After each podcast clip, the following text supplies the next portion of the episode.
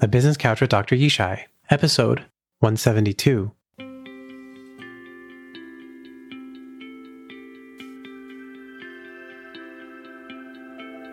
Welcome to The Business Couch with Dr. Yishai. I'm your host, Dr. Yishai Barkhudari, psychologist and adaptability coach to entrepreneurs and business leaders.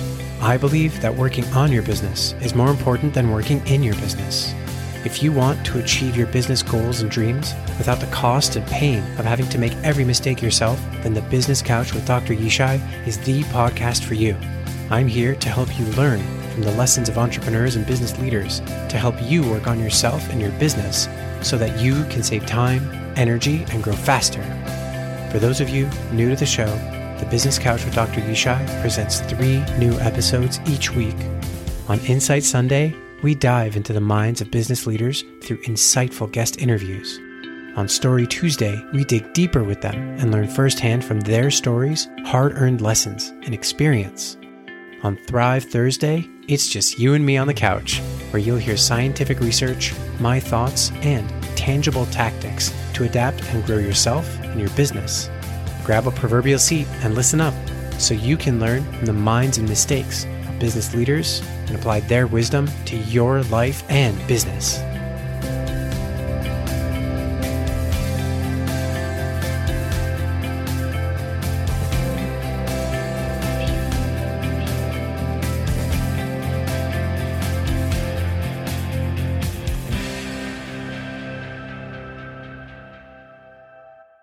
For those of you who don't know, Brent Freeman is a passionate, serial social entrepreneur of multiple 6- and 7-figure companies on a mission to generate profits hand over fist and social impact hand in hand.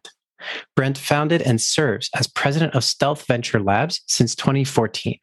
Stealth Venture Labs is an elite team of digital marketers who cracked the code on customer acquisition for e-commerce brands, especially subscription brands, with talent from companies like Facebook, Thrive Market, JustFab, Retention Science, and Uber. Stealth Venture Labs operates 100% remotely and considers itself an anti-agency that aligns with your P&L goals and helps you connect the acquisition dots across the omni-channel funnel.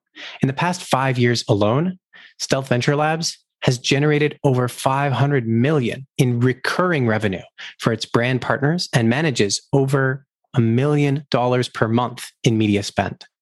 Brent's passion extends even further, though, as he launched the nonprofit SVL Microfund to provide startup loans to young entrepreneurs in the U.S. from disadvantaged backgrounds. And in fact, in the chat we were just having beforehand, Brent mentioned that there's a mentorship program that's launching along with it, which is just so incredible and so exciting. And I also want to add just one other thing, and there's so much more that I wish I could even include in the bio. One thing I wanted to add as well is that Brent was appointed knighthood and invited to join the Italian royal family, House of Savoy, in 2020 in recognition of his decades of dedication to social enterprise. I really cannot rave enough about Brent, and I can't wait to dive into it. Before we dive in, I wanted to share that the Business Couch with Dr. Yishai is brought to you by Adaptability Coaching and Consulting. If you lead a 7+ figure business and want to reach the next level for yourself and your business, if you have passions, goals, and dreams and want to continue to strive as a team, a leader, and a visionary without risking burnout, if you have overcome challenges, developed wisdom, and know that adapting is not just for surviving, but a core part of thriving, then adaptability coaching is for you. With psychology and neuroscience-backed tools, the 3D adaptation framework can show you how to tap into and harness the way our brains are uniquely designed for adaptation. You can learn to harness and leverage adaptability tools and frameworks to grow yourself and your company. You can learn to become fast, flexible, and formidable. You can learn to hone yourself further, to proactively adapt, to thrive, instead of reactively adapting, just to survive. To learn more, go to DrYishai.com/coaching. My Insight Sunday conversation with Brent Freeman is so packed and so full of so many incredible value bombs that I just had to share it with you in 2 parts. In part one, Brent shares his story of becoming inspired to be an entrepreneur and what sparked his passion for social entrepreneurship. We talk about the mindset of social entrepreneurship as an inside-out process and how he creates the culture of caring as a leader, as well as how all of those things contribute in such an important and powerful way to his success with Stealth Venture Labs. And now, without further ado, please join me in welcoming Brent Freeman. Welcome, Brent. Thank you, Dr. Yishai. I appreciate that. Yeah, of course. I am so excited. I want to thank you for grabbing a seat with me on the business couch today. And just by way of intro, on Insight Sunday, we dive into the minds of entrepreneurs and business leaders to uncover insights into how your mind works and extract tangible takeaways to learn from and implement. But I really just wanted to start with your journey. Can you share about your journey into social entrepreneurship and how you embodied that mission through Stealth Venture Labs? Yeah. So my journey through social entrepreneurship really was my kind of journey of rediscovering who I am and what makes me tick. It's a story of kind of pendulum swinging. I wasn't the entrepreneur growing up that had the lemonade stand or the lawn mowing business or the babysitting business. That wasn't me. My only dream and goal in life was to go to Italy, learn Italian, and meet my Italian relatives. And I really resonated with that part of my heritage. And so when I went to college and got the opportunity to go and study abroad in Florence, I did all of those things. I learned Italian. I wrote a letter to my family in Sardinia that I had an address on from 1970s and reconnected with them and had a really amazing professor in Florence that sparked my entrepreneurial passions. And when I came back from Italy, and I was a senior in college at that point, I said to myself, well, I've accomplished my lifelong dream at the age of 21 at that point. What's next? And the entrepreneurial spark began. And I was going to USC, and USC is a very expensive school. And I came from a middle income, upper middle class family, but I still had to take out a ton of student loans in order to pay for my way. And I was facing down graduation with about $200,000+ of student loan debt. And so this entrepreneurial spark with this huge debt said, well, crap, how do I make as much money as fast as possible to try to pay this off? And my co-president of the Entrepreneur Club came to me and said, hey, I worked for my uncle last summer, and we were doing this import-export commodities work for the construction boom in Dubai, sourcing lumber from the United States. And I made $100,000. I said, well, tell me more. That's interesting. And so the more I dived into it and the more that I researched it and the more that we talked to his uncle, we all decided to form a company together between LA and Dubai, commodities, import, export trading firm, age of 22. I had no idea what I was doing. And this is a highly incumbent, high barriers to entry industry that we were jumping into. And we chased the money. And for a couple of years, we really, really worked our butts off to just make the money as fast as possible. And when we finally closed a $10 million deal, I was about 22, 23 in Dubai. I remember being so excited the day that we did it, and we had a big celebration dinner. And then the next morning, I woke up and I remember this feeling of waking up, feeling hollow inside. And it was my first realization that the things in life that matter are not just money-based. Now, money's important. If you don't have money, obviously, it's a big problem. But there is a point of diminishing returns. We're just chasing it for its own sake and thinking that just making money will bring you happiness and joy. It was a falsehood. And so at a very young age, I realized that I was not motivated solely by money and that money wasn't the be-all, end-all. It is very important, and having financial freedom does bring happiness, of course. But I didn't have that same sense of fulfillment that I had when I went to Italy. Mm-hmm. And so the world works in mysterious ways, and the universe provides, as they say. The global financial crisis hit, and what was tens of millions became tens of thousands, and that business failed.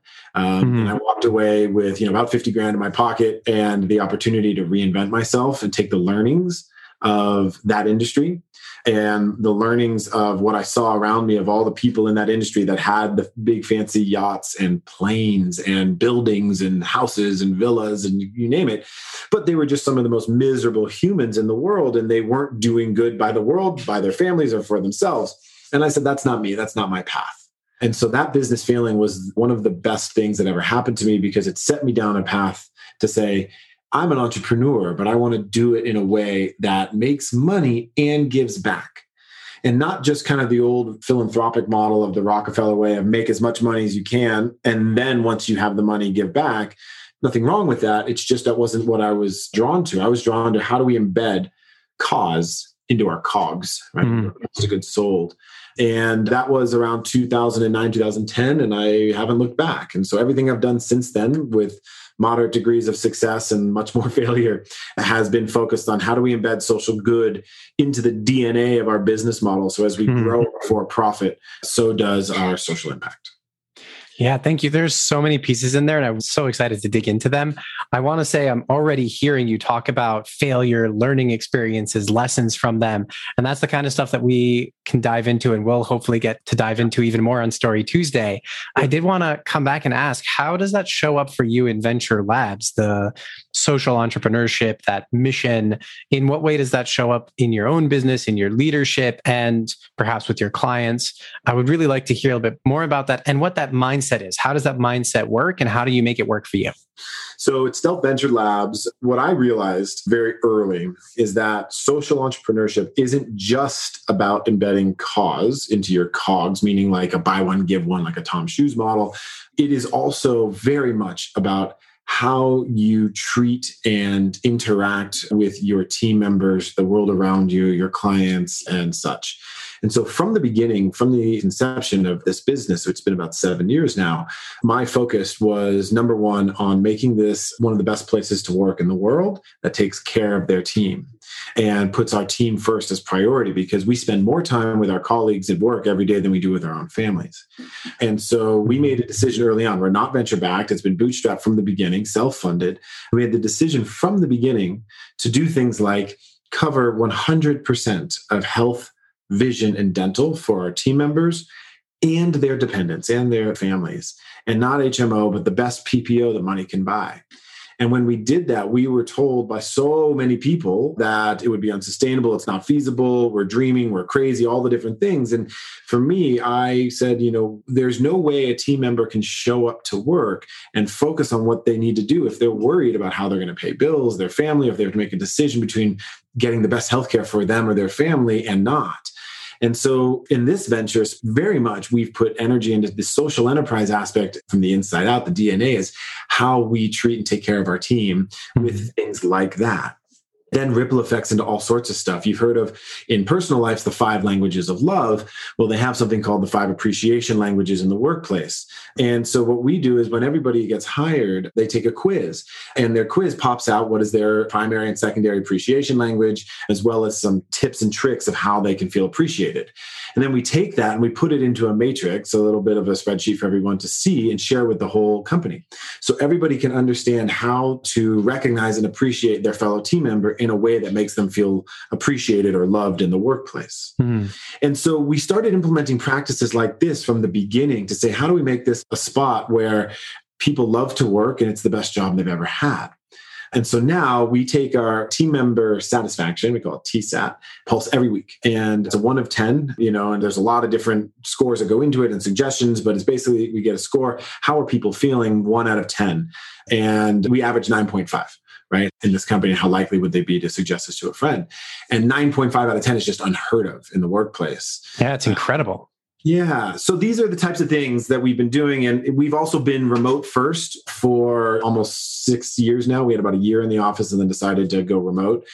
And that was also a decision to help people take the 200 to 300 hours a year that they spend commuting and be able to reinvest it back into their own lives. Into their families, into things that make them smile and bring them joy. And that was a very intentional decision. And it was also one of those decisions that is not just good for our team, but it's good for the business, because now we're not geofenced by having to be in San Francisco, LA, or New York. We can source talent anywhere. And people who live in those major metropolitans can then move to other cities and get some life arbitrage. And so these are the kind of like the corporate things that we do from the inside out that we believe help us make an impact and the difference in the world, because you'll know this as well as I do, is that when our bodies are in constant fight or flight about work, and we are in high beta brainwaves, and we are releasing cortisol constantly into our system. I mean, every animal can handle a moderate amount of stress for a short period of time, but when we're operating in chronic stress over a long period of time, it causes disease in our body. And so we've approached the work environment to say, you know, you work 40 to 45 hours a week. If you're working more than that, we are either understaffed or we have a broken process. Your nights and weekends are for you. Do not check your emails. Do not check your Slacks, right? And if we are finding ourselves moving outside of that, we look at it as we have a broken process that needs to be trash compacted, right? And we need to make sure that we create new systems in there so we can create that more work-life balance where people are not getting the Sunday scaries, where they are not waking up in the middle of the night responding to emails. And so those are some of the inside out things that we do. And then from the outside in, the things that we also do is we start businesses, e-commerce companies in stealth, we incubate and launch them that build in social good elements. Like we have a pasta business, a live stream pasta making class with grandmas in Italy called Nona Live. And we take 80 plus year old grandmothers in Italy and their grandkids, and we live stream classes on Zoom, started in COVID, of how to make pasta from scratch. And it's like a live stream cooking class, and it's a really fun class, but we donate a meal for every class that we sell. And so that's another example. And then lastly, I've just launched our own nonprofit under our Stealth Impact Lab. It's a microfinance fund, and we are teaching the fundamentals of e-commerce and digital marketing to inner city teenagers here in the US, helping them break the cycle of poverty and giving them hope and opportunity, as well as with a $5,000 grant to start their own Shopify stores, and walking them through a series of mentorships and online academy programs that we've put together to help these young aspiring entrepreneurs launch their businesses. Yeah, there's so much there. I've been actually taking so many notes and trying so hard to hold on to it. There's just so much there. There are a couple of points I really wanted to draw out, and I heard them, and I think it's so beautiful. One is that social entrepreneurship is not just outside in, it's inside out. Yeah. And you are that way in your company. So you think about it as if you want, if we want, and if somebody is a social entrepreneur wants to make a social impact, the first people you impact are the people who come into your business and who work there. And just the things that you named, that you cover 100% medical, dental, vision, not just for your employees, but for their whole families, right? What that creates is a sense of safety, a net that you're caring for them, that you care about them. It also takes a lot of those concerns or worries off of their plate. And another thing that you talked about is that chronic stress, right? The concept of psychological safety has become a lot more understood or well understood, especially in the entrepreneurship and in the leadership space, that when we experience the workplace or parts of our lives as really elevating our stress level or our concern level, that we're worried, afraid, and we don't feel safe, whether it's having interactions or it's, you know, being able to go to a doctor, or the financial cost of those things, because there's a lot of different kinds of safety. When we don't have that, it creates an environment where we actually pull back and withdraw. And that's such an important point. And it's something that I clearly see. And as you're expressing it, right, that you at Stealth Venture Labs work so hard to cultivate a space where those things are taken care of. And what that does, it allows us to relax. And when we're relaxed, we are much freer. We're also more engaged because we have that opportunity and ability to be more engaged, instead of my brain being constantly pulled to, can I afford to, should I, you know, is it better not to go to the doctor? Instead, they say, oh no, I can go to the doctor, for example, with the remote as well. I don't need to worry about commuting, it taking more time. It's just, I'll make the appointment with my doctor, I'll go, I'll come back. And the only amount of time is just that time. And as long as I'm getting my work done, and even if I can't do 100% or I'm not 100%, it's more than okay to take that time to take care of myself. That's the culture you're creating. And it creates a culture, right? I mean, talk about leadership, right? That's the way that you communicate and show people that this is what's important. We do this for you. And then I love the second layer, and the second level of this is with Gary Chapman's languages of appreciation in the workplace, which is a more recent part of his work. And it used to be, and the original work was the love languages, that the idea is help people understand, how do I feel appreciated? And then what I love that you do, you take it two steps further. And I hear this all the time. You're just taking it two steps further in everything that you're doing in creating this environment. The two steps further are, let's put it all together in a matrix. Let's put it all together and share it with everybody. And when somebody experiences and wants to or feels the impulse to feel appreciation, let's direct them to go there.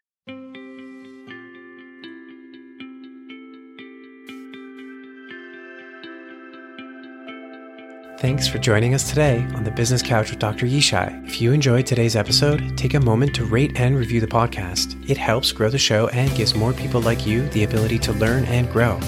You can also click the share button to share today's episode directly with someone you know who would enjoy it. The Business Couch with Dr. Yishai podcast artwork is made by Sam Barkhudari, show notes by Yishai Barkhudari, and music by www.purple-planet.com. The advice and opinions of the host and guests are our own. I'm a psychologist, but not your psychologist. The conversations and content of this podcast do not contain or create any psychology practice, diagnosis, or therapist-patient relationship with either the guest or the listener. So do your own research before using anything from this podcast. Thank you for listening. Remember, our thoughts and reactions affect our actions. By listening, we can learn from the challenges others face and the choices they make, so that we can make better decisions and get better results.